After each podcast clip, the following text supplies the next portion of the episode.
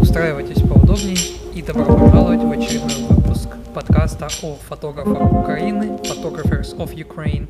И сегодня в моих гостях находится Катя Клио. Катя, здравствуй. Как твои дела сегодня? Всем привет. Я рад это слышать. Привет, все отлично. В общем, Катя очень-очень крутой фотограф. Она находится в топе топов э, среди всех украинских фотографов, э, в св... и как и в своем жанре, так и по абсолютным показателям. И сегодня мы поговорим с Катей о том, чем она занимается и как она продвигает себя как э, фотографа. Кать, я могу позволить тебе дать время по представиться, если ты хочешь сказать что-нибудь особенного, чего я еще не сказал тебе и не похвалил тебя так, как я должен был это сделать.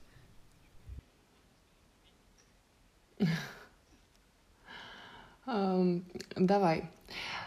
Ребят, я в этом году выставляюсь интенсивно. То есть кроме топов, топов, топов, их не так много на самом деле, но тем не менее это всегда приятно. Я сейчас занялась выставками, занялась галереями, поэтому вы можете видеть мои работы, но практически, наверное, везде, где хотите. А некоторые будут позже, некоторые будут раньше. В связи с нашим сейчас ковидом отменилось очень много всего. То есть в этом году уже должно было быть пять выставок. Они все пять отменились, но прошло четыре других. Поэтому все перенеслось на следующий год, и я думаю, что следующий год у меня будет просто супер продуктивным. И если вы мои картины где-нибудь узнаете, делайте для меня кадры, я Да, на самом деле, собираю. Катины работы, они очень узнаваемы, и я когда обычно листаю там те же конкурсы от 35 э, э, фото, то они прям сразу бросаются в глаза, и ты всегда узнаешь, вот, что вот эта работа, она сделана именно Катей, потому что они особо выдающиеся, и всегда они притягивают свое внимание. Но сегодня нашу беседу я хочу, хочу начать с тобой с а, любови к фотографии. Ты можешь рассказать вообще, с чего все началось? Как началось то, что ты, у тебя появилась камера, и как, как начался твой путь в сторону профессионала, кем ты сейчас и являешься?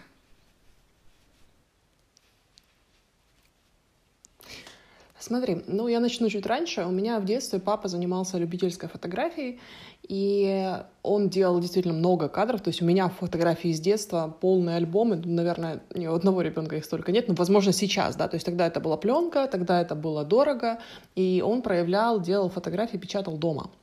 И вот эти вечера, когда включается красная лампочка, выключается свет, да, появляется проектор, закрепители, проявители, ванночки всякие, это было так интересно, что я прям ждала их. И уже во взрослой жизни у меня камера появилась, ну, понятно, не сразу, то есть я успела поработать вообще на всех работах, на которых можно, от продавца до банкира, и камеру я купила себе, мы купили нам в семью после свадьбы сразу же. Это был 2009 год, мы решили с мужем сделать себе такой подарок, модненькая зеркалочка, вроде как интересно, давай попробуем. А, но снимала я до этого, то есть у меня всегда были камеры с самого детства, мне покупали сначала пленочные мыльнички, да, потом чуть посерьезней, ну то есть такой какой-то супер техники у меня не было, но для девочки камера была всегда, я снимала на самом деле сама тоже очень много.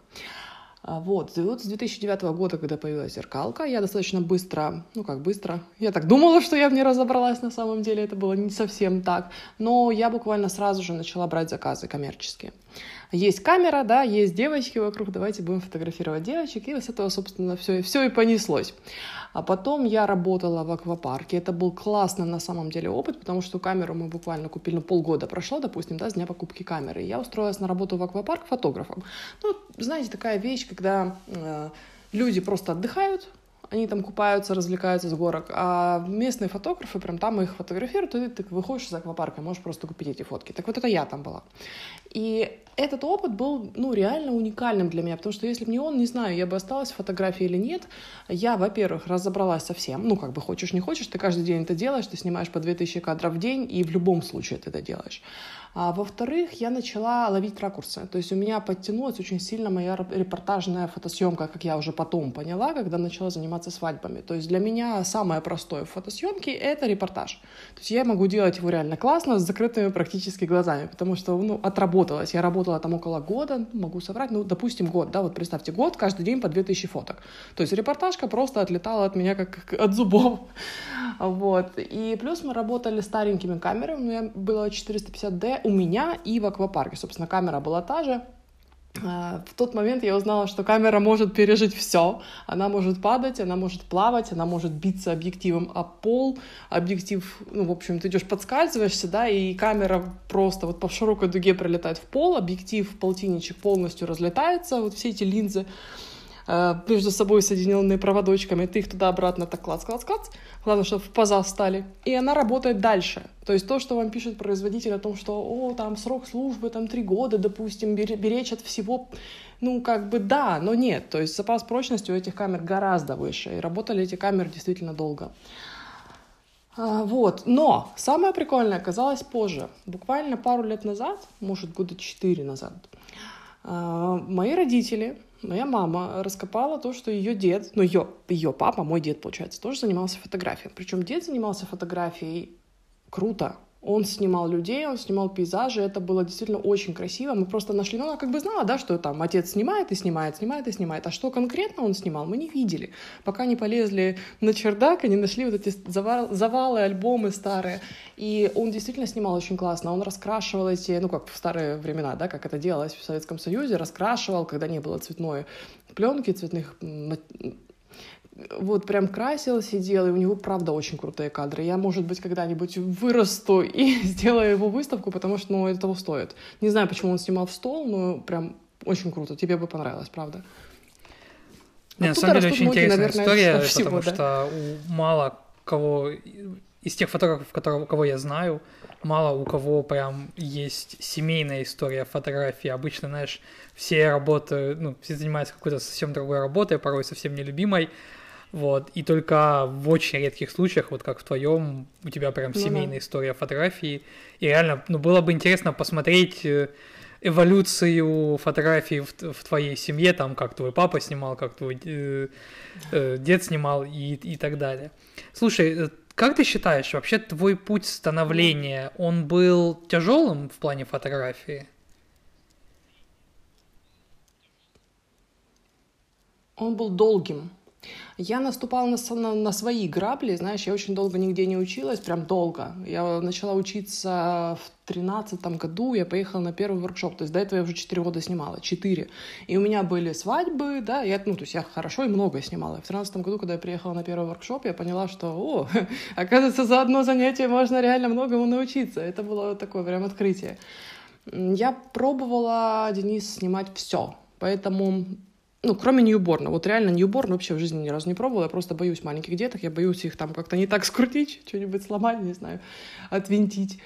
Ну, правда, страшно. А все остальное я пробовала. Я вот не могла найти себя, знаешь, я там чуть-чуть, там чуть-чуть, о, мне вот это нравится, мне нравится макро, пойду снимать макро. Потом такая, да не, не нравится макро, пойду снимать свадьбы. Э, потом такая, да не, не пойду снимать свадьбы. Ну, в общем, у меня было вот этих много много разных-разных направлений, да, если бы я сразу сосредоточилась на чем-нибудь одном и пошла еще и учиться, так чтобы знания все-таки получить, а не искать по чуть-чуть, то я бы гораздо okay, дальше и вот сейчас. Обернувшись назад на весь твой длинный, скажем так, тернистый путь становления, вот если бы ты могла вернуться назад, и, и что бы ты посоветовала сама себе? Ну, в плане фотографии имеется в виду. Прикольно. Наверное, больше смотреть. Больше смотреть, причем не на ребят таких же, которые снимают рядом, да, вот на том же уровне, а на ребят, которые, ну, на пару голов выше, а еще лучше на каких-то классных мировых фотографов потому что мы все варимся в одной каше, да, и вот ты вокруг себя собираешь таких же людей, как ты, плюс-минус. А для того, чтобы расти, нужно реально тянуться за теми людьми, кто дальше, кто делает что-то такое, чего ты не понимаешь, чего ты не видишь, не знаешь, вот какие-то новые горизонты открывать. И тогда ты очень быстро подтягиваешься к этому человеку, либо, ну, может быть, не так далеко, вот но тем ты не говоришь, менее, смотреть на тех, кто прям совсем круто снимает, и то, кто для тебя новый уровень, что-то недостижимое в данный момент. А, ты можешь сказать вот в плане твоей фотографии, насколько важно для тебя было а, менторство и был ли у тебя кто-нибудь, кто тебя как-то обучал, то есть именно не просто как бы воркшоп, когда у вас там человек 5, 6, 7, а именно тот человек, который помогал тебе разбирать твои работы непосредственно.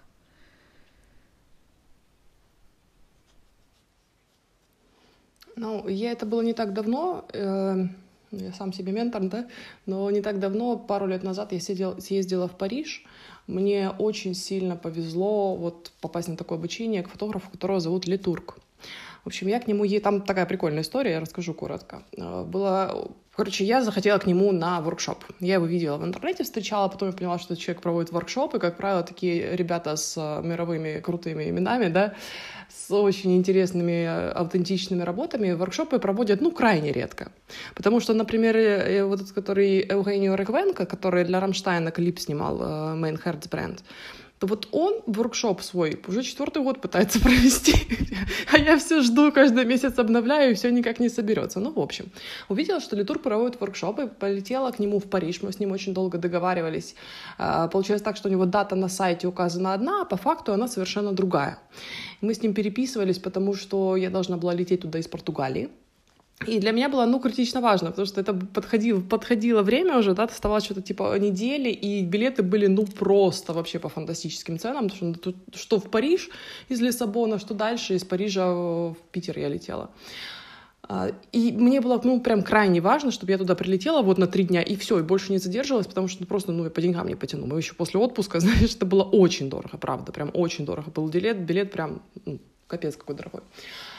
И все-таки, когда я уже находилась, он такой, да, да, вот конкретно эти даты, вот они и есть. И когда я уже находилась в Португалии, мне, типа, завтра лететь, я захожу к нему на страничку и смотрю, что у него проходит воркшоп, а я в Португалии. И тут я поняла, что да, пожалуй, дата была все-таки первая, правильно. Но он мне написал сам, сказал, что, боже мой, я ошибся, я готов для тебя провести отдельное занятие. И я с ним была одна, вот мы с ним вдвоем провели целый день у него в мастерской, мы обсудили, ну, вообще все. Все, что может, могут обсудить между собой два фотографа. Он посмотрел мое портфолио, сделал мне несколько э, интересных таких предложений, да, о том, как можно улучшить съемку, что можно сделать, в каком направлении двигаться. Это для меня было, ну, правда, открытие. Потому что он снимает, ну, совсем по-другому. То есть он выстраивает кадр с нуля полностью сам, то, что он увидит себе в голове, он 300 раз его переснимает, возвращается к съемочной площадке, идет, сливает фотографии на комп, а, что-то там делает, пытается делать ретушь, да, составлять как-то эти кадры, потом ему что-то не нравится, он возвращается на съемочную площадку, а модели там ждут, то есть он может один кадр снимать реально день, два, а то и три. Вот, и я снимаю, конечно, по-другому, и мы с ним вот очень много обсудили по поводу того, как можно и в его творчество принести, привнести какие-то мои моменты. Для него это ретушь, потому что ретушь, он, ну, ему очень понравилась моя ретушь, он сказал, он, я сейчас вижу, да, что он немного подвинулся в этом плане. И, ну, конечно, я от него взяла гораздо больше. Вот это было такое, наверное, менторство, когда ты реально уже на таком уровне, когда ты сам уже как бы себя хорошо чувствуешь, да, в фотографии. А и вот по твоей реакции может тебе реально очень сильно помочь. Мне, мне интересно задать тебе следующий вопрос. Вот ты сказала, что он комментировал твое портфолио, и ты немножко замялась. Насколько ты реаги... сильно реагировала на его критику? Mm-hmm. Ты расстраивалась, когда он говорил, что что-то не так?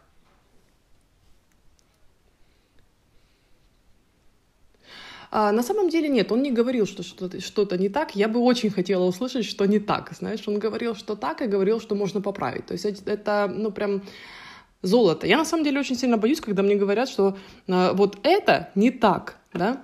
Мне нравится, то есть я своим ученикам так говорю, что вот, вот все хорошо, но можно вот здесь немножко лучше сделать. Вот он как-то так же сделал, я, конечно, читала вот эту же реакцию о том, что типа вот тут плохо, а вот тут все плохо, вообще это не твое, да.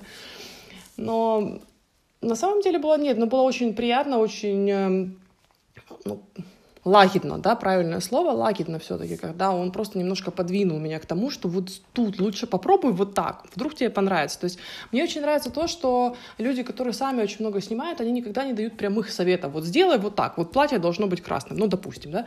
То есть они говорят о том, что попробуй, то есть вдруг себе понравится, а вдруг не понравится, не понравится, окей, не проблема.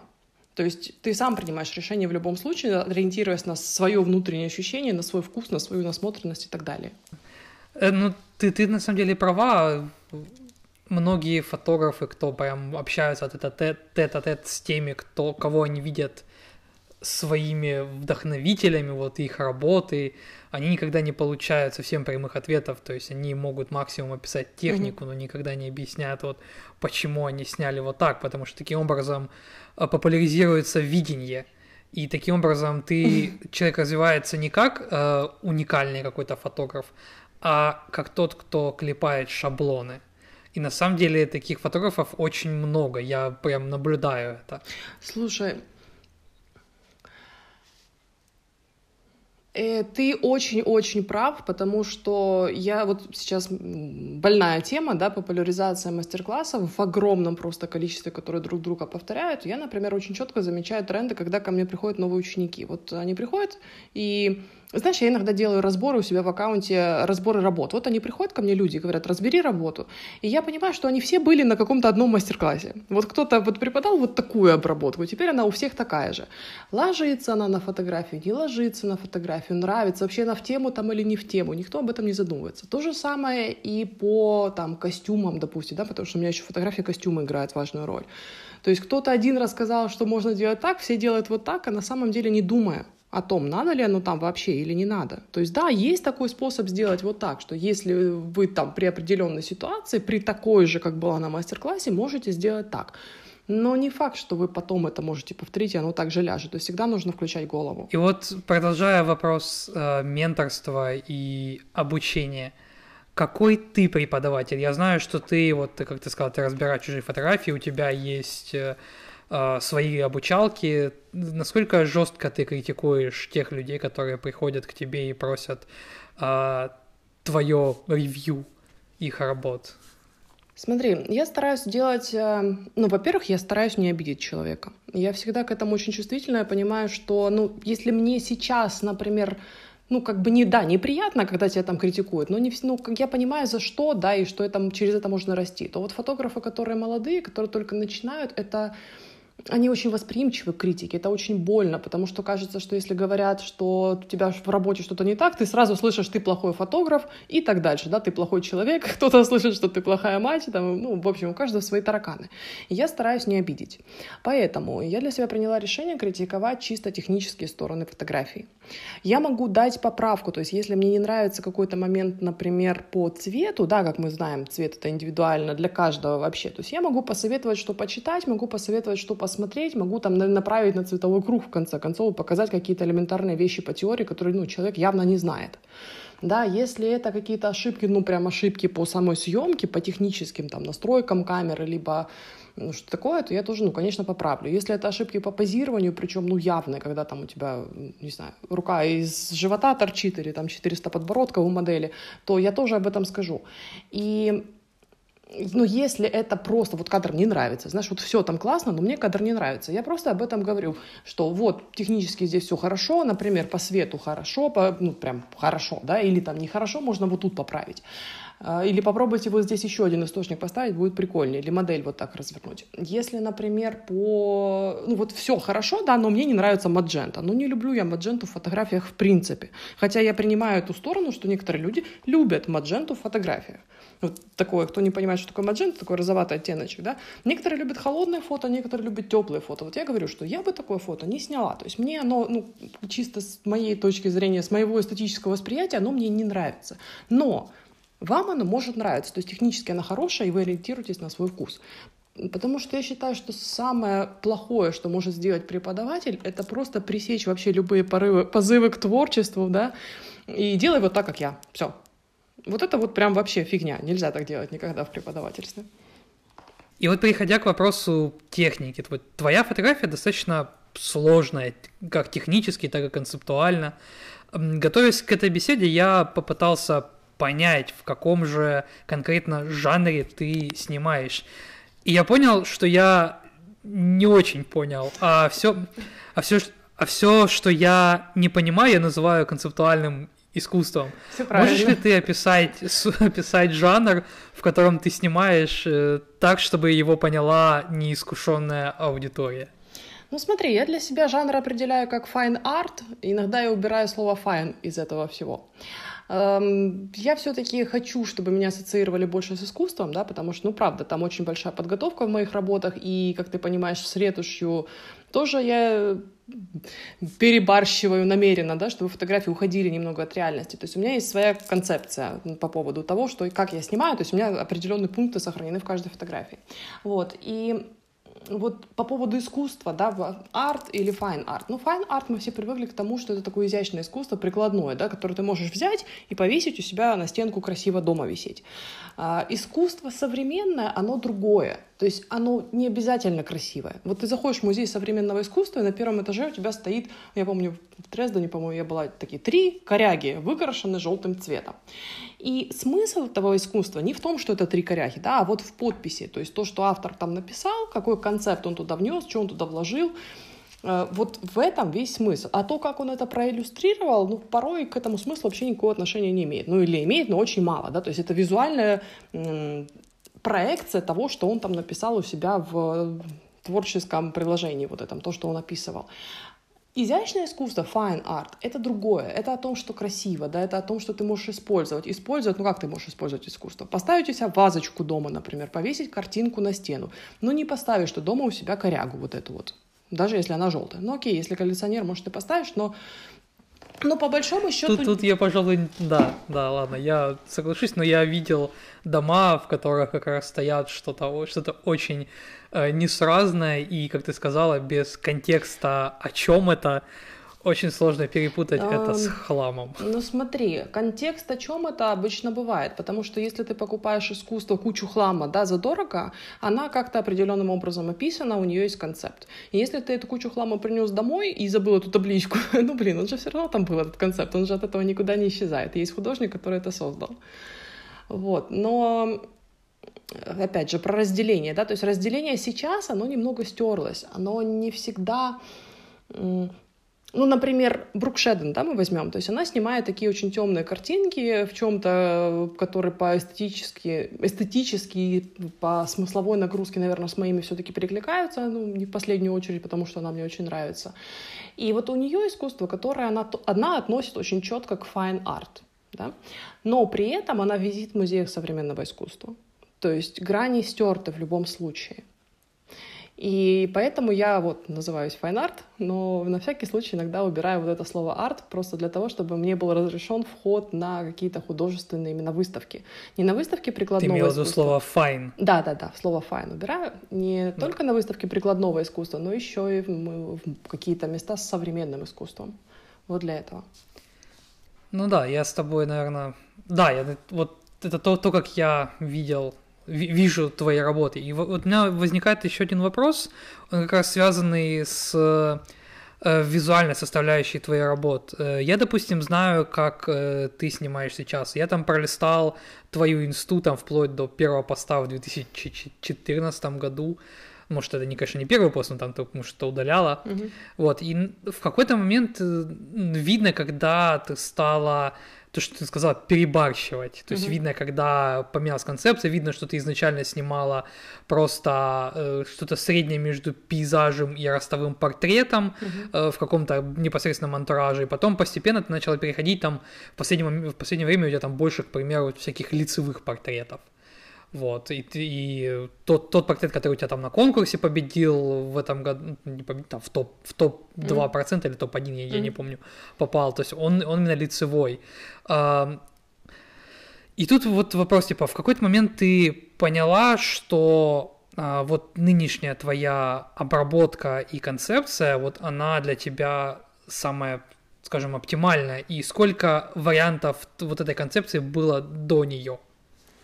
Очень вот, много если, было. Если сможешь ответить.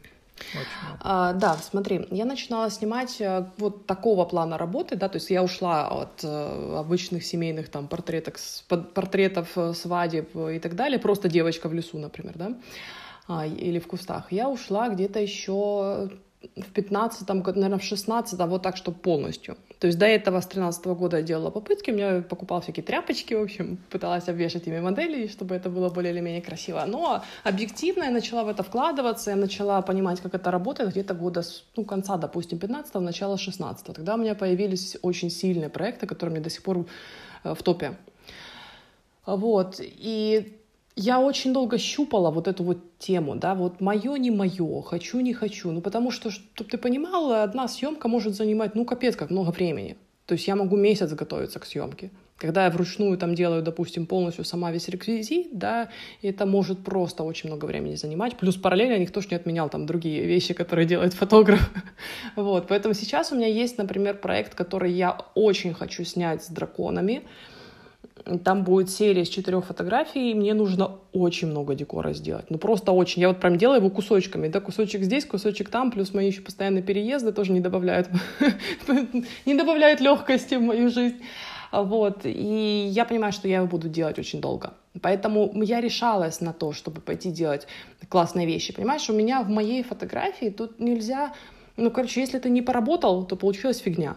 то есть нельзя просто взять вот так вот отфилонить и такой, да ладно, пойду сейчас сниму что-нибудь на съемке. Ну, не получится так. Очень классно помогают, знаешь, ребята, которые включаются. То есть это могут быть дизайнеры, это могут быть, э, например, э, декораторы, они бывают крайне редко, но они бывают, да, или люди, которые делают там костюмы или какой-то элемент костюма. Вот все, кто помогает, да, это сокращает время к съемке, и это ну, прям очень сильно выносит съемку, мне облегчает работу, да, и выносит съемку на новый уровень, плюс еще и потому, что она потом хорошо вирусится. Ну, потому что ж, все и поделились, каждый, каждый из участников, и она очень выходит хорошо в топы.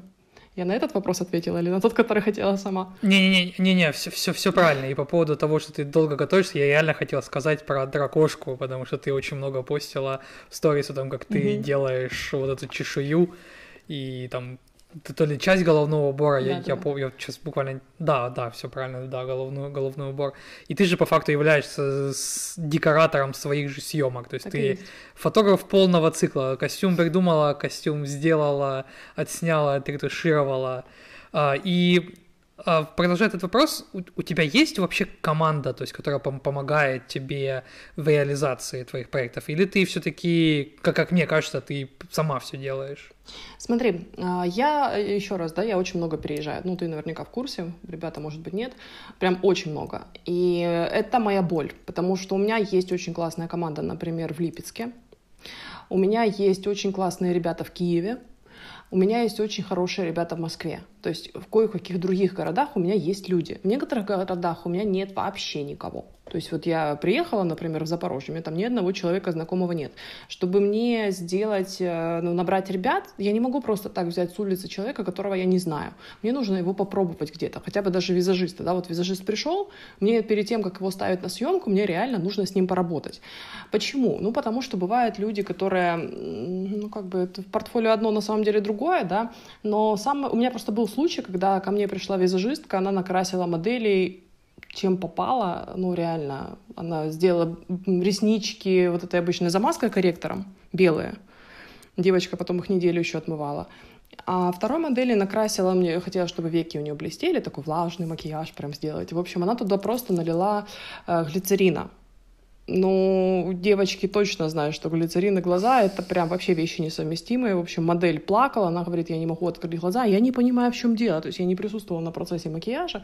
Мне же потом девчонки, вот сами модели рассказали, что вот так вот. Поэтому, ну, правда, я боюсь этих людей. То есть мне нужно обязательно с человеком поработать, потому что бывает всякое за мою жизнь, всяких таких историй много собралось, и команда это, та, это те ребята, да, на которых я могу положиться в любой ситуации. То есть я абсолютно точно знаю, что этот человек мне сделает такую прическу, как я хочу. Я могу ей довериться, я могу ей не только референсов накидать, да, вернее, только референсов накидать, все остальное она сделает сама. А есть такие ребята, к которым ты приходишь, и ты там еще волосы должен крутить, что-то делать, знаешь. Ну, как, как бы я, я, я фотограф, я не умею крутить волосы. Поэтому команда у меня есть в определенных городах, и я очень счастлива работать с командой. Но так как я много езжу, и у меня бывает нет команды, то я пошла, закончила курсы макияжа, я теперь еще и крашу, кроме всего прочего. Волос, волосами работать не умею, но умею делать парики, вот. Короче, иногда я сама себе команда, но у меня есть муж, и я ему благодарна за то, что он мне в большинстве случаев помогает. Прям вот когда у него есть время, он никогда мне не откажет, он всегда со мной и на любой вообще съемке. Так что, ну, наверное, самая верная моя команда — это муж и собака. А что касается обработки, ты, я, допустим, если взять э, совсем немножко сторонний пример из соседнего жанра, то есть это все вот каталожники, они, mm-hmm. у них обычно там, они мало кто сами этим занимаются, не отдают там, ну, в худшем случае на аутсорс, а в лучшем случае mm-hmm. у них есть своя команда именно ретушеров, которая занимается непосредственно подготовкой э, релизов. Э, как обстоят дела у тебя в этом плане? Смотри, э, э, да, давай так. Я иногда так как мы уже зашли о моих переездах, да, я могу делать такие фотосессии, фотопроекты набегами. То есть я беру, например, две недели, еду в какой-то город, снимаю там. Следующие две недели я снимаю в другом городе. То есть это клиентские съемки, все коммерческие, чисто вот за деньги съемки. Эти съемки я могу отдать э, ретушерам. У меня есть несколько девочек, три человека, которые, с которыми я время от времени работаю. То есть только по той причине, что получается просто огромное количество материала. То есть я, грубо говоря, там месяц покаталась, отсняла, да, и мне, мне одно этот месяц ретушировать, но я буду год минимум. А девочки, которые заплатили за это деньги, они хотят их получить, ну, хотя бы через месяц, да. Поэтому девчонки-ретушеры мне помогают. Но, опять же, я столкнулась с тем, что ретушь девочки делают только техническую. Все, что касается цвета, все, что касается света и тени, делаю я сама в любом случае, даже на этих снимках, потому что они не могут повторить. А, вот они не получается у них такой цвет, как у меня. Причем я пробовала разных ретушеров, от самых дешевых до самых дорогих, а, но все равно это выглядит, знаешь, ну не мое. Я вижу, что это делала не я, и, скорее всего, мой клиент будет тоже видеть то, что это делала не я. А вот, например, свои съемки, которые мои творческие, мои, да, либо там с поездок, с каких-то съемки. Я делаю сама, я их делаю долго, я их переделываю по 300 раз по цвету, поэтому они растягиваются, ну прям растягиваются во времени, да, надолго. Последних два кусочка осталось, два последних. На самом деле, Денис, это не только потому, что э, я там долго делаю, у меня сейчас сейчас я тебе скажу, раз, три, четыре, восемь, восемь съемок у меня сейчас в журналах. То есть я, я ж как, ну, то есть я сделала, да, я отправляю в журнал съемку. Журнал, как правило, там за месяц до публикации их собирает. Потом еще, ну, они выпускают журналы, и я еще месяц жду тершитов. То есть, по сути, два месяца моей, моей работы у журнала. То есть после того, как они уже сделаны, вот еще два месяца проходит до того момента, когда я получу тир-щиты, тогда я их могу выкладывать у себя в соцсетях. То есть журналы очень любят эксклюзивные фотографии, за редким исключением. И вот они просто не разрешают, пока продается журнал, я не имею права выкладывать эти работы. И тогда уже, когда мне прислали те щиты, я отправляю эти фотографии моделям везде в соцсетях и так далее. Поэтому такая большая задержка есть. А, а ты вот журналами ты подписываешь э, как бы временные эксклюзивные права, да, на них? Ну, я на самом деле ничего не подписываю, они просто указывают условия, да, что если вы хотите разместиться, то вы должны предоставить эксклюзивность на такой-то срок. И я с этим, ну, предоставляю работу, я типа с этим соглашаюсь. А, то есть у типа релиз, как такого релиза вы Иног... не подписываете, иногда да? То есть, есть. Там вот... Иногда есть релиз, ну, иногда но больше нет. То есть, скорее всего, в 90 случаях его нет, и только в 10 он есть. Я бы не хотела, знаешь, взять, ну, нарушить это правило, потому что, ну, потом другие журналы просто не будут меня печатать. Поэтому я сижу ну, и это жду. логично, да. да. И вот э, ты упомянула э, то, то, что ты занимаешься именно стилистикой свет-свет э, уже сама самостоятельно. Угу. А, и насколько я понимаю, и вот именно вот эта комбинация а, э, давай так, э, свет-цвет будем назвать просто стилистикой. Вот, им, вот mm-hmm. именно это и делает твои работы вполне узнаваемыми. Опять же, я пролистав всю твою инсту, вижу, что а, все работы разделились на несколько, ну, то есть я их поделил визуально на несколько групп. То есть есть э, холодные, обычно богатые на темные цвета, mm-hmm, как mm-hmm. картины Караваджо, чаще лицевые да, да, портреты. И теплые, а, то есть теплые, не, не холодные, да, давай не, назовем теплых так. нет, есть не Ча- холодные, да. Да, да, не холодные, да, да, все правильно. Я себе так и, от, и отметил, теплые в скобочках, не холодные. Чаще, это чаще ростовые портреты, что-то между, а, как я и сказал, пейзажами и именно ростовым портретом. Так вот, мой вопрос э, к тебе, есть ли у тебя а, твой уже полностью наработанный стиль, который можно сказать, что вот это стиль Кати Клио? И какой он? Давай так. А, ну, во-первых, э, мои все фотографии это немного драма. Не знаю, заметил ты или нет, независимо от э, портреты или ростовые, они все драма. То есть я пытаюсь туда докапать это, либо локацией, либо эмоциями, либо декором э, хотя бы немножко, да, ну, то есть драма бывает тоже очень разная, она бывает легкая, она бывает глубокая, в общем, у меня она вся есть. Я бы очень хотела, чтобы именно это слово ассоциировалось с моим портфолио. По поводу цвета, тонировки, да, ты тут прав абсолютно, потому что я очень люблю темные работы. Я люблю снимать, если я снимаю в студии, как правило, я снимаю в низком ключе, либо хотя бы просто на темном фоне с э, небольшим количеством источников, с небольшим количеством света, да, то есть я могу там использовать 4 источника, но светом при этом будет все равно мало в кадре.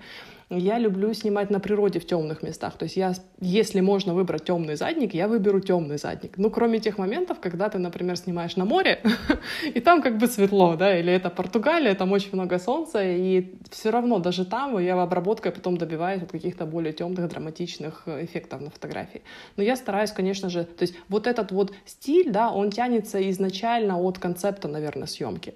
Ну, мы с тобой понимаем, что концепт может быть более сложным, а может быть более легким, да, когда ты приехал на локацию, у тебя есть вот сейчас вот это платье, вот эта девочка и вот эта локация, и тебе нужно три этих составляющих сложить воедино, и это тоже будет твой концепт. То есть ты можешь снять его красивый, солнечно наполненный ярким светом кадр, а можешь снять все-таки драму. Вот я стараюсь снимать драму. Ну да, это я, кстати, помню вот те съемки на Фарарах, помнишь, когда мы были у водопада, и я помню свои фотографии, как, какие, какой там оригинальный цвет и свет был. Да. Я смотрю свои, э, твои, и понимаю, что мы с тобой снимали в разных местах. Так и есть. Оно абсолютно по-разному выглядит. Ну так у всех, у, у всех ребят, всех, кто вместе с нами ездил, всех, кто в Португалию со мной ездил, у всех, один, ну, у всех разные работы, правда, несмотря на то, что одна и та же девочка в одном и том же месте.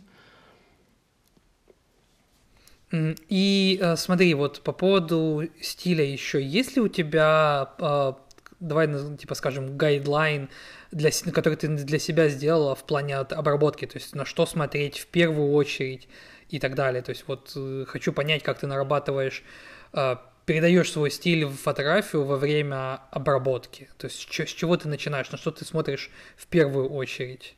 Ну смотри, вообще у меня есть, конечно, типа шаги, которые я делаю в обработке, но, наверное, это больше не к стилю относится, но, тем не менее, рассказать могу. Во-первых, я делаю пластику. Самое первое, я делаю пластику, немного увеличиваю рост девчонок, ну, практически на всех фотографиях.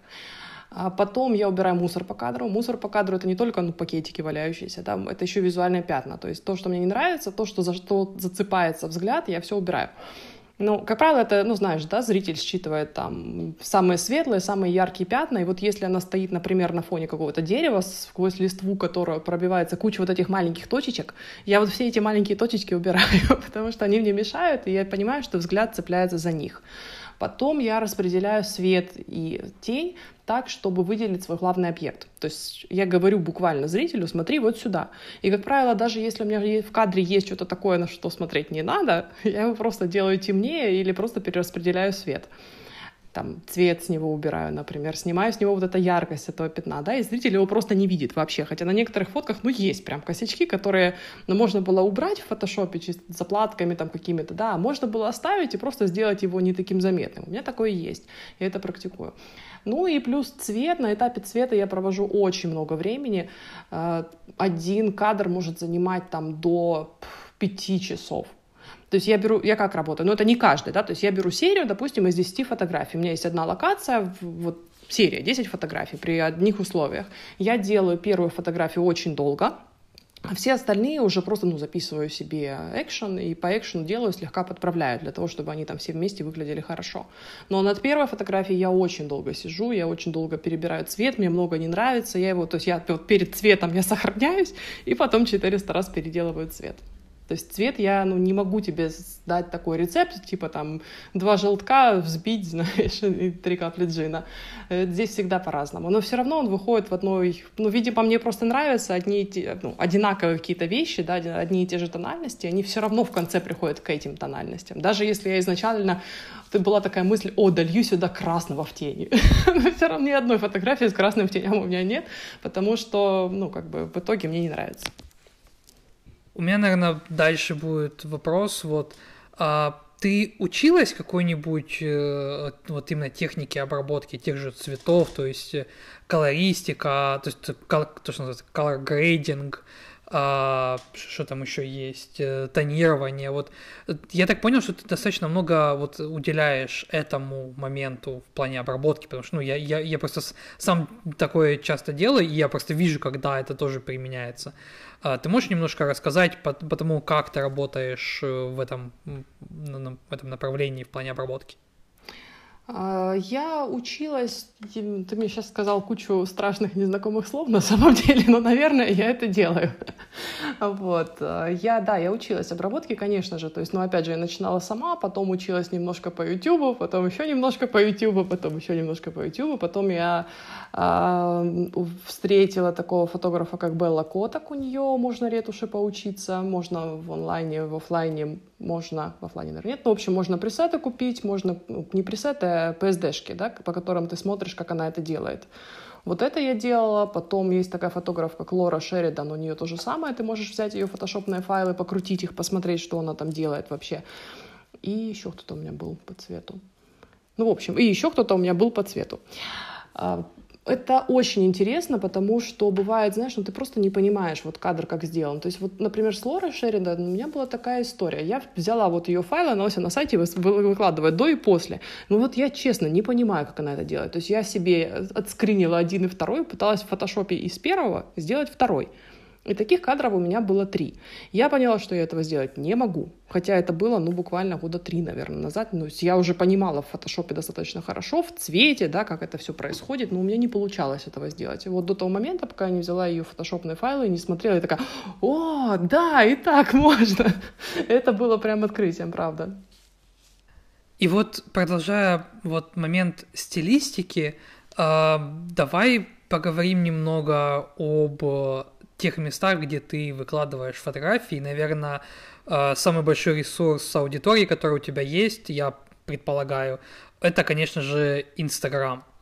Э, для наших слушателей, если кто не знает, то Катя находится в топ топ-10 на шестом месте среди всех инстаграмеров Украины по аудитории и номером один в своем непосредственно жанре fine art, как Катя нам его описала.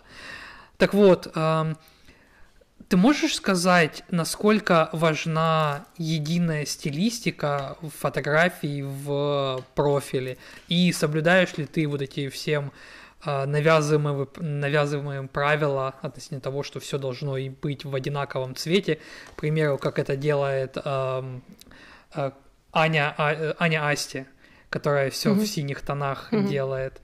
И как, как ты вообще относишься к этому моменту и делаешь ли ты сама вот одинаковую стилистику для фотографий, которые выкладываешь непосредственно в Инстаграм? Слушай, ну, во-первых, э, спасибо тебе за то, что я в топ-10 по аудитории. Я реально этого не знала. Э, и это мне сейчас открыло сразу несколько новых идей, с кем я хочу сколлаборироваться. Правда, не знала.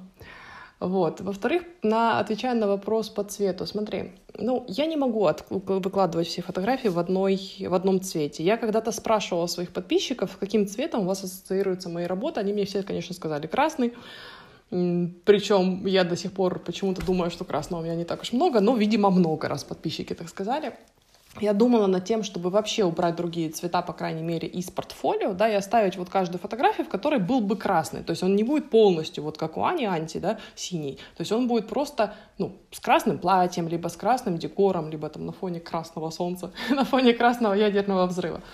Но, тем не менее, то есть у меня моя любовь к другим цветам не позволяет мне этого сделать, потому что у меня есть синий и зеленый, я их тоже очень люблю, они ничем не хуже красного. Я для себя нашла такой алгоритм. Я, например, делаю неделю по цвету. То есть я контент в Инстаграм пишу на будущее, я пользуюсь планерами, да, и вот я раз в неделю сажусь в понедельник и пишу контент на всю неделю. И вот на этой неделе, например, у меня мой контент преобладает ну, допустим, красный цвет. На следующей неделе я смотрю, чтобы он плавненько из красного переходил там в какой-то другой, ну, например, желтый. После желтого он с желтого переходит в зеленый, из зеленого он переходит в синий, потом из синего, допустим, какой-то в серый, а потом опять в красный. То есть у меня вот так, ну, по неделям. Плюс за неделю, когда я просматриваю потом то, что у меня там получилось, да, если я вижу, что какие-то фотографии, ну, во-первых, там не набрали пороговых порогового количества, там, допустим, лайков, просмотров, и я понимаю, что, ну, наверное, аудитория это не зашла, я могу это удалить, потом, ну, архивировать, да, потому что, ну, я понимаю, что людям это объективно не нужно. Я не хочу, чтобы следующие люди, заходящие в профиль, видели вот эту вот фотографию, которая не зашла. А, кроме каких-то рекламных вывесок, которые для меня важны, допустим. А, и я могу почистить также работы по цвету. Если я вижу, что вот вроде бы в планировщике все ок смотрелось, а потом э, оно опубликовалось и уже не так хорошо выглядит, я тоже немного подчищаю. Но в итоге вот этот вот переход, знаешь, от одного цвета плавно в другой, он и делает мою ленту такой более или менее ровной. Хотя ну, есть такие моменты, когда прям ярко что-то выделяется. Если, например, у меня какой-то супер важный пост, который я хочу, чтобы все увидели, да, я могу вот на фоне вот этого синей тянущейся недели могу вставить одну ярко-красную фотку. И туда все смотрят, ну, даже те, которые следующие потом заходят, через неделю, допустим, люди, они тоже видят эту красную фотку, идут туда почитать, что там. Хотя они совершенно не понимают, почему же они идут именно туда читать. Поэтому я для себя вот такой вот э, способ нашла, пока он работает. И вот дальше вопрос. А вот ты пользуешься планерами. А сколько времени ты проводишь в Инстаграме? Ты смотрела хоть раз свою статистику? А, ну, статистику на телефоне я смотрю периодически, не так много на самом деле. Ну, как бы, смотри, у меня вся работа, она построена практически на онлайне, да, я, я либо на сайте, либо на каких-то сайтах конкурсов, допустим, и так далее, да, Facebook, ВКонтакте я пользуюсь, и в Инстаграме. У меня всегда открыты эти мои соцсети, и там я реагирую гораздо быстрее, чем, допустим, просто на звонки по телефону или смс. Поэтому сколько времени я там активно провожу, ну, не так много, но они параллельно, они всегда открыты. Я там знаешь, мониторю, допустим, сообщения. Я отвечаю людям на комментарии. Ну, правда. Потому что если ты не будешь этого делать, люди просто в следующий раз ну, не захотят комментировать это сильно повлияет на, на рендеринг поста, и просто тебя никто не будет видеть. Поэтому я считаю это важным, и я ну, время от времени туда захожу, да. То есть это перестало быть, знаешь, как раньше, там сидишь, залипаешь в Фейсбуке, и там видосики посмотришь последние три часа, вообще не отдавая себе в этом отчета. Нет, это работа, и я отношусь к этому как к работе.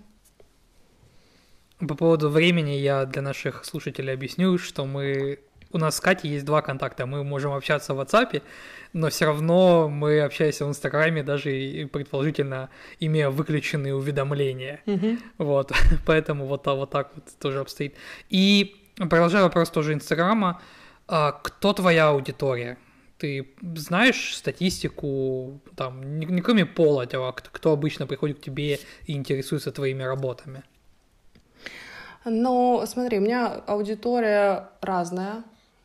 В основном это аудитория российская, потом идет аудитория украинская, потом это идут Штаты. Их очень много ребят из Штатов. Ну и плюс, как у всех, есть аудитория из Индии. Мне кажется, у всех фотографов есть индийские фотографы, которые пытаются... Ну, видимо, у них там проблема с образованием, что ли, есть именно в фотографии, потому что они все пытаются немножечко подсмотреть хотя бы чуть-чуточку, знаешь. Вот. И у меня это ребята, которые либо снимают, либо начинают снимать, либо уже давно снимают и на меня ориентируются, например. Такие тоже есть. Это те, кто активничает, кто мне пишут вопросы, кто участвует во всех моих там каких-то туснях, да, какие-то комментарии мне пишут. Это вот в основном такие люди. Или люди, которые со мной знакомы лично. Но при этом есть очень большая аудитория серых кардиналов, которые сидят и просто листают, ни, ничего не лайкают, ну ладно, лайкают иногда, но ничего не пишут по крайней мере. А, вот именно эти ребята... Прости, я один из них. Да-да-да.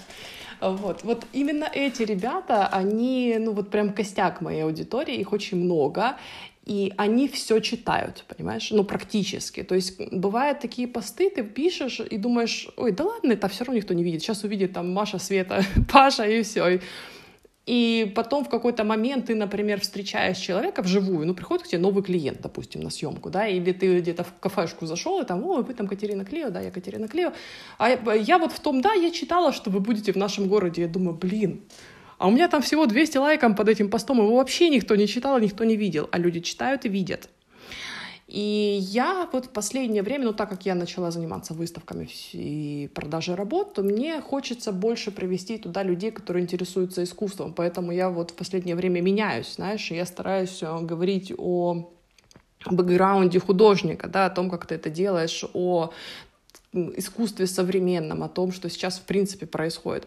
Я знаю, что части моей аудитории это ну, неприемлемо. То есть люди ко мне пришли, которые изначально, вот ты там листал да, далеко ленту, они пришли просто красивые картинки смотреть. Потом я в какой-то момент начала писать о том, что у меня происходит, о мастер-классах, о съемках, бэкстейдже, как я это делаю. И вот ребята, которые фотографы, они от меня ждут бэкстейджей. Они хотят подсмотреть, что же там, там, там вот происходит, как я это платье сделала, или как я это сняла, или как я там светотень перерисовала. Обработку очень хотят. А я, ну, сейчас пытаюсь уходить от э, именно такого способа монетизации к другому способу монетизации, поэтому я очень плавненько туда вклиниваю какие-то новые вещи в свои посты для того, чтобы ну, привлечь новую аудиторию. И вот тут у меня есть еще один вопрос. Во-первых, я хочу поздравить тебя с открытием твоего нового сайта, да, где спасибо. ты выкладываешь свои работы. И интересный момент. А, имея вот свой сайт, и то есть, давай не будем его учитывать как платформу, где ты выставляешь свои mm-hmm. собственные работы. Если не Инстаграм, то что? То есть ты имеешь в виду, есть куда бы я ушла, если бы завтра Инстаграм рухнул? Ну, да, скажем так. А, хороший такой вопрос, интересненький. Не знаю, мне кажется, я бы развивала Facebook. У меня сейчас Facebook не очень сильно развит, я туда репощу, ну, то есть у меня планер мой, который размещает мои работы в Инстаграме, да, он репостит сразу автоматически все посты на Facebook. То есть там у меня аудитория небольшая, но очень отзывчивая, там около трех тысяч человек. Я когда-то столько на Фейсбуке была, и я ездила с мастер-классом в Испанию, меня приглашали ребята. То есть там такие хорошие, такая, знаешь, очень хорошая аудитория, которая этим всем интересуется, не просто полайкать. Но у меня сейчас активно развита ВКонтакте, потому что я очень много лет там была, и потому что у меня очень много российской аудитории, они там все еще живут в этом, ну, то есть соцсеть живая. Если у нас ее заблокировали, то там, понятно, там никого нет. А в России, например, она живая. И там вот мои клиенты. То есть если я еду снимать в Москву, все клиенты, ну, практически никто меня не читает в Инстаграме, все у меня клиенты ВКонтакте. То есть в Инстаграм это вот, ну, аудитории разделились между разными социальными сетями, получается. И если мне нужно съемки, я иду в ВКонтакт. Если мне нужно там съемки в Киеве, я иду в Фейсбук. Если мне нужно что-то по там, фотографии рассказать, я иду в Инстаграм.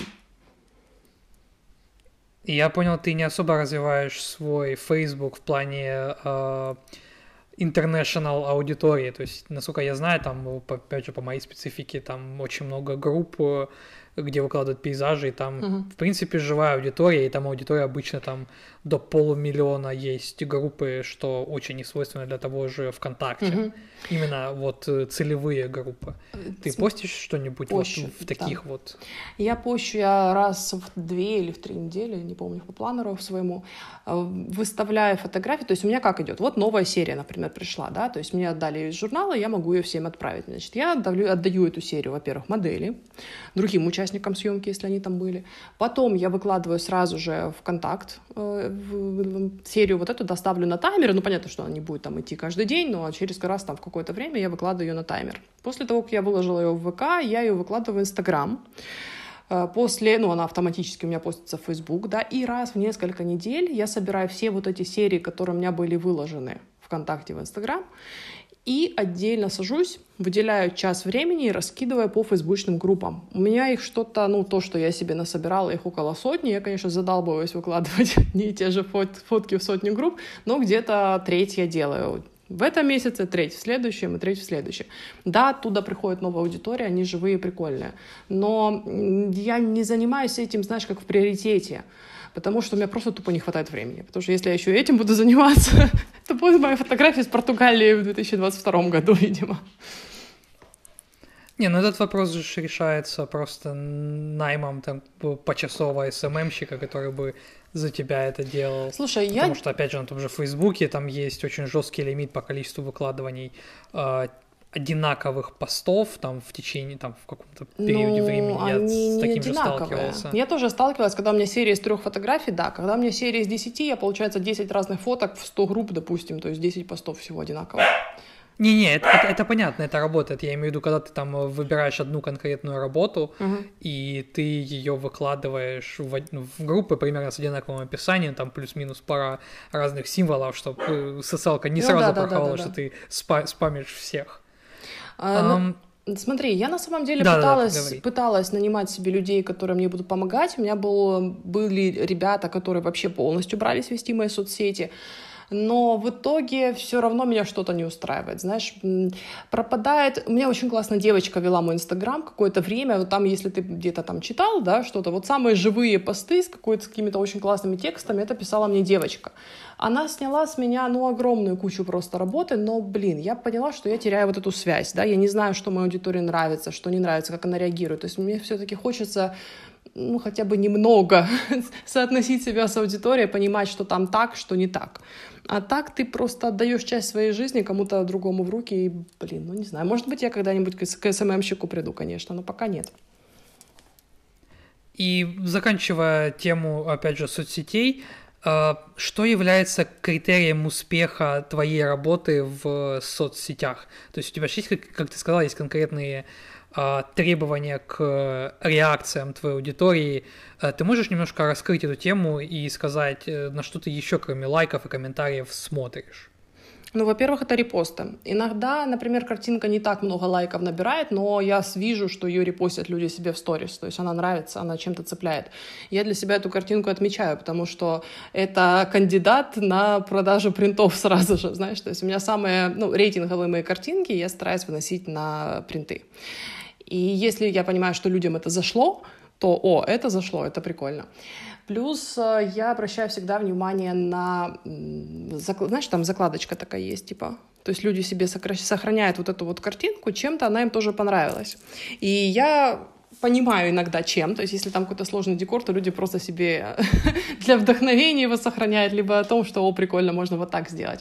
А некоторые картинки, которые ну, простые, да, без каких-то сложных вещей, то есть люди их тоже сохраняют, и я понимаю, что эта картинка чем-то человека зацепила. То есть эти два показателя, наверное, для меня более важны, чем количество лайков или комментов. Причем комменты — это ж такое, знаешь, когда ты объявляешь там like time, понеслась куча комментов, и причем вообще не обязательно, что эти фотографии потом в топ выходят. То есть в топ выходят те фотки, которые люди себе сохраняют.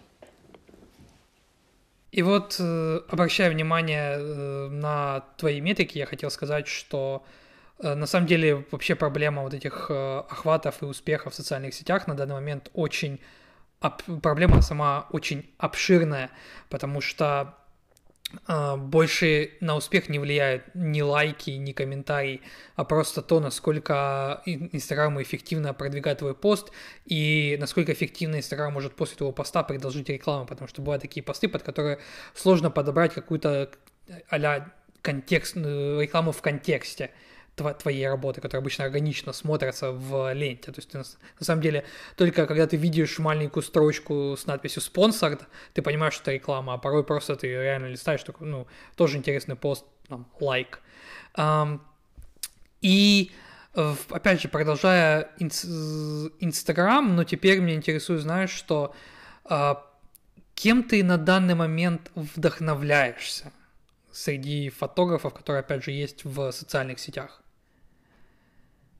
Ну, мои вдохновители как и были, так и остались. Да, мне очень нравится Брук Шеден, ну, наверное, она прям в топе того, что, кто мне нравится.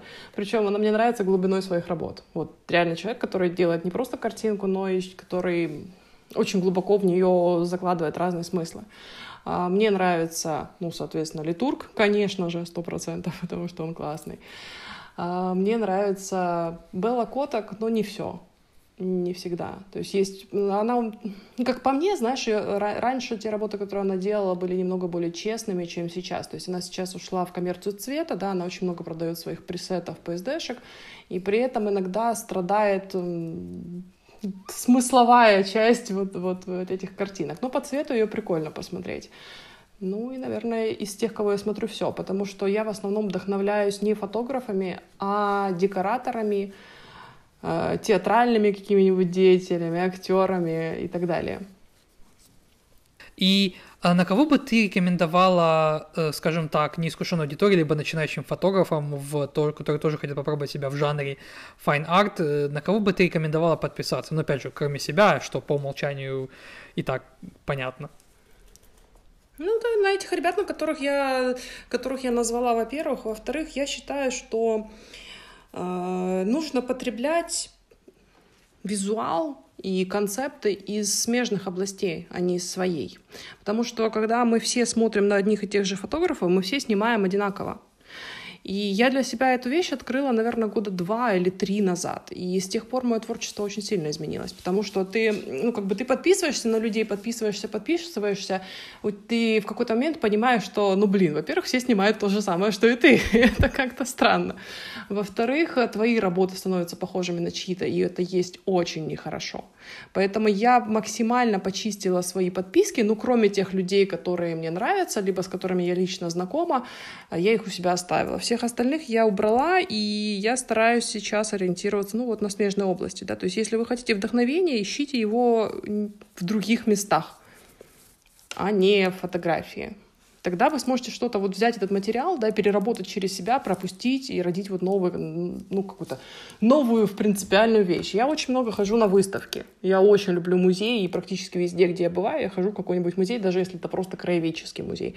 Иногда бывают такие вещи, что просто вау. Оттуда рождаются и костюмы, и концепты кадра, и какие-то прям глубокие, ну, смысловые вещи. Прям очень рекомендую музей, классная штука. Кино тоже Слушай, а что вообще сейчас происходит э, с твоим жанром? Он в упадке, в, либо в застое, либо он сейчас как-то развивается очень интересно. А, ты интересовалась вообще, что вообще происходит? Есть ли кто-то, кто драйвит непосредственно жанр и является, скажем так, тренд-сеттером всего направления, на кого все в какой-то степени пытаются равняться? Да, есть такие люди, есть такие, ну, блин, мы сейчас живем в эру Инстаграма, да, то есть это люди, это, ну, сильные инфлюенсеры в Инстаграме, как правило. Смотри, мой жанр, когда я начинала его снимать, это был 2013 год, э, это были две девочки, которые принесли вот этот концепт, в принципе, fine art, такой легкой сказочной фотографии, сказочной именно fine art, да, я имею в виду, э, в пространство пост-СНГ, это были Катя Плотникова и Леди Забияка. Не знаю, может быть, ты слышал эти имена, сейчас их почему-то давно я их не слышу, не знаю почему.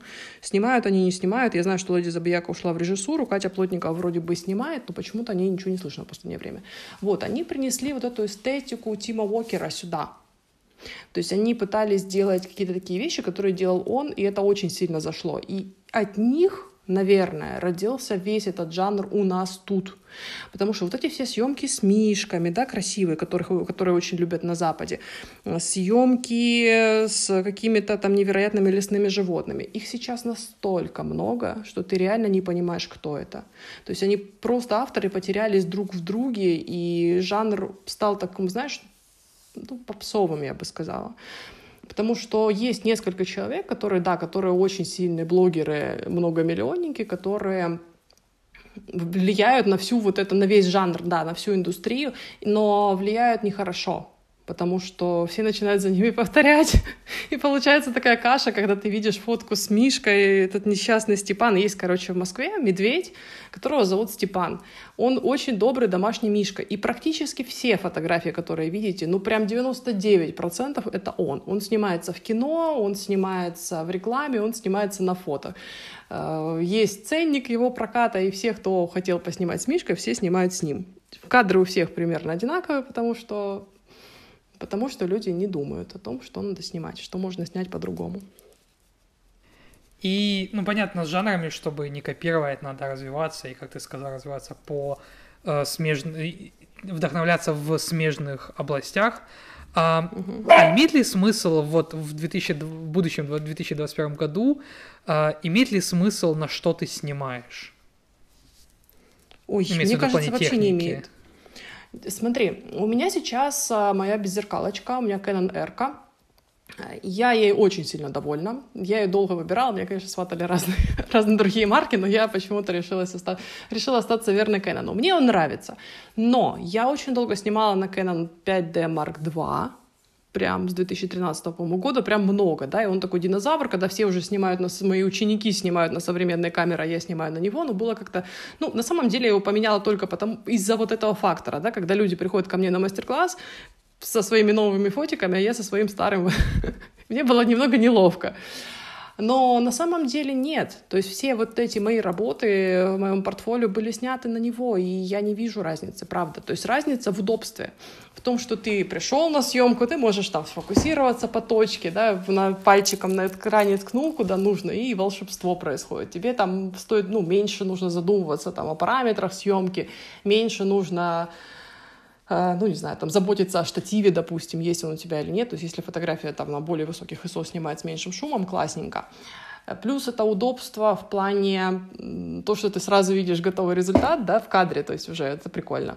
Но на самом-то деле, ну, в моей личной жизни с покупкой новой беззеркалки, ну, ничего не поменялось. Потому что я как снимала вот то, что, как уходила у меня большая часть времени на подготовку к съемке, так она и уходит, да. Как я ретачила по 5 часов одну фотку, так я и ретачу.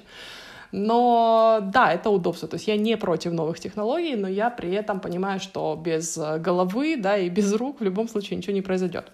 Поэтому, э, возвращаясь к вопросу, я решила, что я сейчас, вот прям сейчас буду ехать в отпуск очень скоро, через несколько дней, я вообще не буду брать свою камеру. Я возьму свой мобильный телефон и попытаюсь поснимать на него. Я думаю, что у меня все получится. Поэтому я думаю, что вообще все равно, на что вы снимаете. Единственное, что если вы снимаете уж прям, ну, совсем непонятно на что, прям совсем-совсем, и если вы хотите расти в плане например, хотите, чтобы задник у вас был размыт, а он у вас не размыт. То есть, значит, вам нужно купить более светосильный объектив, какой-нибудь хороший фикс. То есть я за линзы перед камерой, да, то есть если вы хотите визуально увидеть, чтобы что-то поменялось, меняйте линзу, и только потом меняйте камеру, потому что с покупкой камеры, ну, практически ничего не меняется. Интересно, и вот э, понятно, что ты там пользуешься беззеркалкой, там э, понятно, что там ты не... Мне, мне кажется, ты не тот человек, который будет гнаться там за последними трендами, покупать себе R5, потому что это типа модно, классно, офигенная камера. Вот, мне интересно, а что ты думаешь про средний формат? Мне кажется, что именно в твоем жанре эм, средний формат это вот то, что надо. А, а учитывая то, что ты еще и печатаешь, что средний формат прям вообще бы залетел тебе шикарно, что-нибудь там, что хочешь. Может быть и пленка, может быть и Fuji GFX. Вообще, что ты mm-hmm. думаешь про средний формат для твоего жанра? А, я смотрела эти камеры на фотофестивале на одном из. Сейчас не буду врать, не помню производителя. Хотела так назвать слету, но не помню, в общем. Да, шикарная штука. Мне очень понравилась эта камера тем, что она знаешь, вот переход от света к тени, он как будто более разнесен мягко по градиенту. То есть если на моей камере свет и тень, да, вот, вот ты приближаешь прям изображение поближе, да, и получается, что у тебя вот тут вот тем, темненькое, а вот тут светленькое, а вот на этих камерах а, а, прям такой мягкий-мягкий градиент, и от этого вся фотография выглядит более такой глубокой, что ли, ну это прям очень интересный эффект на само фото, вот готовое без обработки, смотреть, классно, мне очень нравится. Ну да, возможно, в один день. Я просто не видно. ну, сейчас я не вижу, зачем мне нужно прям сломя голову броситься менять свою камеру. То есть у меня есть нормальная камера, я ее купила в прошлом году, а, мне ее, мне ее более чем достаточно, то есть если мне некуда потратить деньги, я их могу потратить, например, на там что-нибудь еще, на дрон, в конце концов, да, я могу обновиться, да, собственно, мне ничего не надо, у меня все есть. То есть, когда я буду чувствовать, что мне чего-то не хватает, или когда я буду чувствовать, что моя камера там морально устарела, возможно, да, скорее всего, следующая моя камера будет действительно средний формат. Но пока нет, пока я просто не понимаю, зачем это делать.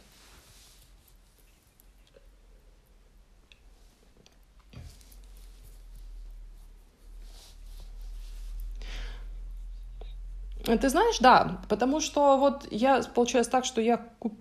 как-то получилось так, что я уже купила камеру, а потом ее потрогала, знаешь. Ну, то есть пока ты читаешь обзоры в интернете, у тебя там нет вот этого, у меня, по крайней мере, нет вот этого желания, о боги, мне срочно нужна эта штука, да. А вот когда я ее подержала в руках, да, я поняла, что действительно, ну, разница есть, и я бы ее, наверное, хотела, но у меня уже была моя камера, ну, менять ее просто смысла не вижу. Но так я, да, я бы, скорее всего, взяла средний формат. И давай, знаешь, поговорим с тобой о коммерции, потому что и для наших, наших слушателей, возможно, не знают, но Катя, по моим э, впечатлениям, является э, одной из самых э, коммерчески успешных фотографинь, фотографов, любишь ли ты фемини, феминитивы или нет, э, которых, которых я знаю. Вот. И с точки зрения бизнеса, ты можешь рассказать, что есть твой продукт? Что ты продаешь э, своей ну, скажем, аудитории? И что у тебя там чаще всего заказывают? Смотри, я работаю сейчас по трем направлениям э, в основном, да, то есть три моих таких основных кита, которые мне дают кушать. Первый мой кит — это коммерческие съемки, то есть я от них не отказываюсь, они у меня есть, хотя сейчас их гораздо меньше, чем было раньше. То есть если мы возьмем там года два назад, у меня было 90% это съемки, из моего заработка, и 10% всякое другое, о чем я сейчас расскажу. Сейчас у меня съемки это где-то, ну, процентов 30, а то и 20. Ну, конкретно в этом году практически ноль, наверное, потому что я сейчас ну, ничего не снимаю, только какие-то свои личные проекты, да, коммерцию не беру. Ну, во-первых, потому что Потому что я стою хорошо, и мне сейчас искать новых клиентов не очень хочется, потому что я временно нахожусь в разных местах, и я просто не успеваю развернуть свой бизнес. Да? То есть мне нужно, чтобы вот я приехала в какой-то город, для того, чтобы мне развернуть э, свою деятельность, мне нужен, ну, по-хорошему год, минимум. А так как я тут пока тут чуть-чуть, тут чуть-чуть, тут чуть-чуть. В общем, я не успеваю это делать, и на самом деле не хочу, я просто переключилась на другие задачи. То есть, треть, допустим, это съемка. Коммерческая, обычная, простая съемка, где ко мне приходят люди, я их снимаю. Иногда это какие-то там рекламные съемки, иногда это какие-то, меня даже предметка была на самом деле. Ну, в общем, это съемки за деньги. Вторая большая часть — это обучение. У меня есть фотошкола, у меня есть частные уроки, личные занятия, все это хорошо работает, и там учатся люди, то есть они учатся как вообще с нуля, так и те, кто уже снимают, при этом там дотягивают какие-то свои проблемы, пробелы, да, становятся лучше, растут. И третий вид деятельности — это вот принты, которые я только сейчас начала развивать, последние несколько месяцев, но который, мне кажется, гораздо более перспективным, чем первый и второй вместе взятые. Поэтому, скорее всего, я больше сил буду отдавать именно вот в этом направлении сейчас.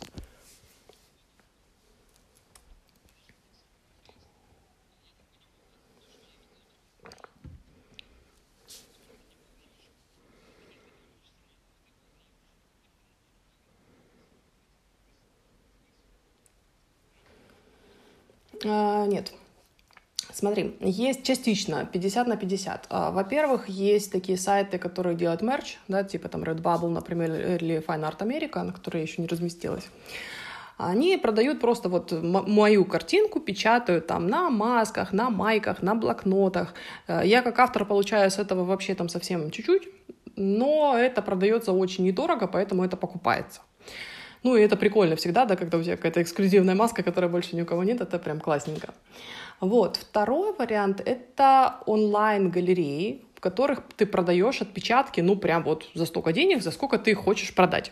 То есть есть такие галереи, которые печатают сами. Например, я отправила в Лондоне, у меня недавно висела работа, я им отправила на open call заявку, они меня приняли, они спросили, сколько, что, почем. В общем, я все свои additions и так, далее, и так далее отправила, они распечатали, то есть я им дала позволение продать столько-то штук в таком-то размере. Они сами все отпечатали и сами там продают.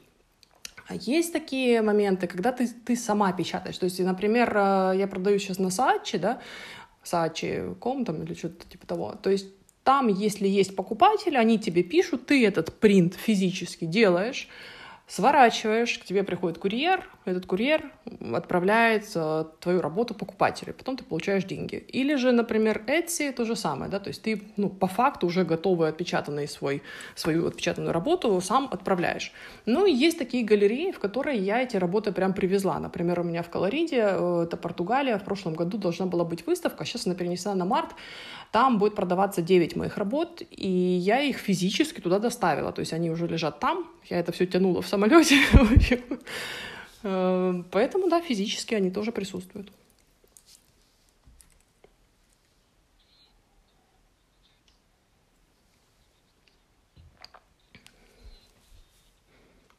И обучение. Школа обучения. Угу. Mm-mm. Э, смотри, у меня есть небольшие, ну это я в обучении отношу, да, у меня есть небольшие фотоуроки, где ты можешь там ретушь посмотреть конкретно, ну, то есть как из этого сделать вот это. Э, мне это приносит, ну, совсем чуть-чуть денежек, но стабильно, да, ну, прям совсем чуть-чуть, ну, прям очень чуть-чуть. Поэтому я решила не углубляться в эту тему и, ну, просто не тратить свое время на запись вот такой вот, э, таких уроков.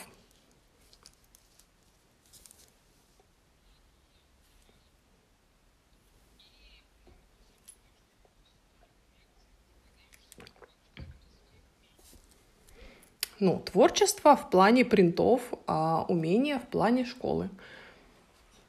А, например, если ты имеешь в виду съемки, смотри, если ты имеешь в виду съемки, то там получается и то, и то. То есть э, умение плане красиво снять. Знаешь, когда девчонки ко мне приходят, очень много моих клиентов приходят ко мне просто потому, что они у меня на фотках красивые. То есть я их умею так поставить в кадре, так выставить свет, что ничего лишнего не будет, будет только вот то, что надо. Ну и плюс обработка, конечно же. А некоторые приходят ко мне просто потому, что я делаю то, чего не делают другие. А скорее всего, большинство приходит и потому, и потому, да, потому что для них интересно получить какие-то кадры, которых больше нет ни у кого, они понимают, что это полный эксклюзив, и то, что другой просто им так сделать не сможет. И вот этот микс, наверное, работает, и поэтому у меня такая цена сильно выше среднего по рынку на съемки. Да, да, в этом тоже имеет смысл. И смотри, вот в плане коммерческой фотографии, а насколько фотоконкурсы влияют на э, коммерческий успех? Вот в твоем конкретном случае э, имеет ли какой-то эффект то, что ты выставляешь свои работы на конкурсах именно? И э, на каких конкурсах ты в этом году, на какие конкурсы ты, ты подалась в этом году? Смотри, по поводу, например, съемок коммерческих, ну, скорее нет, чем да.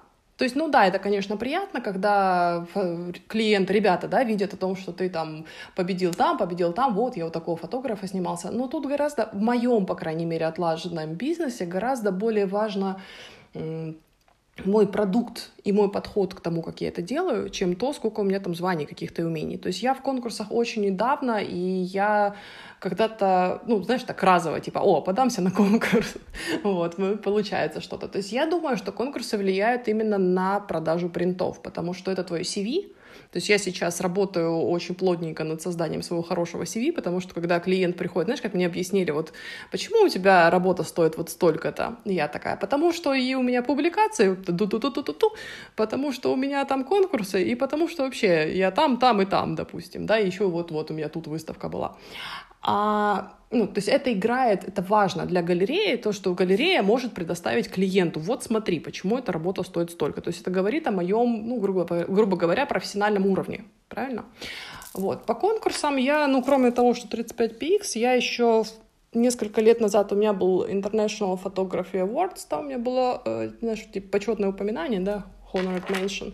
В этом году я подалась на несколько конкурсов в Токио, я очень хочу для себя открыть именно японский рынок, потому что мне кажется, что мое творчество там зайдет прям вот зайдет. А, Ты имеешь в, этом в виду ТИФА, много... да, вот этот конкурс? Tokyo International Tokyo Photo, Awards, Awards и yeah. э, от тех же создателей еще и МИФа Moscow International Photo Awards. Слушай, наверное, да. Да, да, да, да, да. Вот на него и mm-hmm. Tokyo Photo Awards. То есть это два конкурса по Японии. А, плюс отправила на след... Ну, в основном, там же конкурсы подходят в основном к концу года, знаешь, то есть они сейчас все прошли. То есть я себе выписала там на следующий год, ну, равномерно, чтобы не сесть в один день везде податься, я буду чуть попозже подаваться в разные интересные конкурсы. Не, как раз наоборот, участ... вот в данный момент э, тот же Ти, э, Тифа и Мифа, нет, Тифа, может, mm-hmm. закончился, а на Мифа э, на данный момент открыта подача тех самых э, работ, также на данный момент открыта Sony International Awards, которые mm-hmm. можно mm-hmm. все принимают, и э, Nikon, Nikon Contest, которые тоже принимаются все, абсолютно все работы. Вот, и там... Я понимаю, просто смотри, они, например, отправили, вот открыта там дата до, допустим, там начала февраля. Вот я себе на феврале записала. Просто потому что есть конкурсы сейчас, которые уже закрываются там на этой неделе, да, я стараюсь успевать вот к закрытию. А, Поэтому на некоторые типа, до, до дедлайна меня... тянешь, да? Да, у меня просто большой список конкурсов, я себе села в этом году и выписала прям кучу всего, куда я хочу, знаешь, и я вот прям просто по датам, ближе к датам я к ним подхожу, потому что ну невозможно на все сразу податься. Ну, это условно, можно податься сразу и на все. Да ладно. Вопрос я хочу еще в Fine Art. Времени. Во Нет, времени. Это... Я хочу в этом году податься еще Fine Art Photo Awards тоже. Они до февраля принимают, и я хочу попробовать себя там. И закрывая тему по поводу э, коммерческой фотографии, э, ты можешь посоветовать, дать пару советов, э, как стать коммерчески успешным фотографом в данный момент, не привязываясь к жанру? Ну, я могу дать очень хороший совет по поводу частных съемок. То есть я очень давно в этом работаю, и я, мне кажется, это, об, об этом я знаю все. А, смотри, самое важное в частных съемках это то, что ты даешь какую-то такую вещь, которую не дает никто другой. То есть это прям самое важное, потому что это то, за что нам люди платят. То есть если ты не хочешь вот тусить, вариться вот этой кашей, где все перебивают друг друга ценой, типа у меня дешевле, у меня еще дешевле, у меня супер дешево, я просто вообще еще и доплачивать вам буду, да, то тебе нужно предложить людям что-то такое, чего ни у кого другого нет. В любом жанре вообще, в принципе. То есть снимаешь ты там детские съемки, либо свадьбы, либо пейзажи, либо предметку, ну неважно. То есть ты что-то, ну, тебе нужно продумать свою фишку. То есть вот у меня есть вот это. И это стоит вот столько. Если ты этого хочешь, то человек это платит, да, если там человек этого не хочет, он просто идет к фотографу подешевле. То есть у меня это сработало очень классно. Да, это огромная работа, когда тебе нужно это популяризировать. То есть но оно при, приносит свои дивиденды. Смотри, э, можно идти от двух моделей, да, можно идти от того, что, ну, в бизнесе, от того, что людям уже надо, и ты тут заходишь и делаешь им предложение. Но, как правило, там уже очень много таких людей, которые такое же предложение делают. И там вот начинаются вот эти соревнования по ценам и так далее. А можно заходить вообще с другой стороны. Можно просто людям показывать, что, ребята, смотрите, какая классная фишка у меня есть. И рассказывать людям о том, что это им надо. И они тогда смотрят за тобой, смотрят, понимают, что это прикольно, интересно, и тоже начинают это хотеть. Это совсем другой подход к бизнесу, и я вот везде стараюсь делать именно так потому что это позволяет мне делать, ставить ту цену, которую хочу я, работать столько, сколько хочу я, и снимать то, что хочу я, а не то, что надо быстренько снять, потому что не будет за что кушать в следующем году. Как-то так.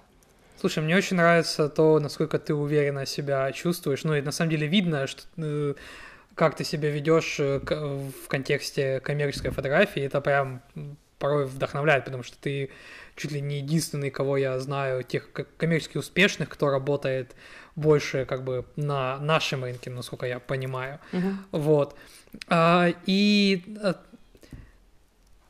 давай вопрос более такой, немножко абстрактный. 2020 Давай. год, э, где он начался и где он закончится для тебя? В смысле территориально или в смысле... Ну да, да, давай, давай, давай, давай вот так вот. Территориально он для меня начался в Мурманской области, а закончится в Днепропетровской. 2020 Снега. год. Да, 2020, да, да, говори. А вот 2020 э, год эм, я встречала в сугробах, которые были больше 4 метров. Мы жили на втором этаже, и когда начался, ну, там, март, да, коронавирус, все дела, то мы ходили загулять с собачкой через окно. То есть не через подъезд, потому что к нам приезжали вот эти ребята в скафандрах, чистили что-то в подъезде, мы просто боялись доходить и ходили просто тупо через окно.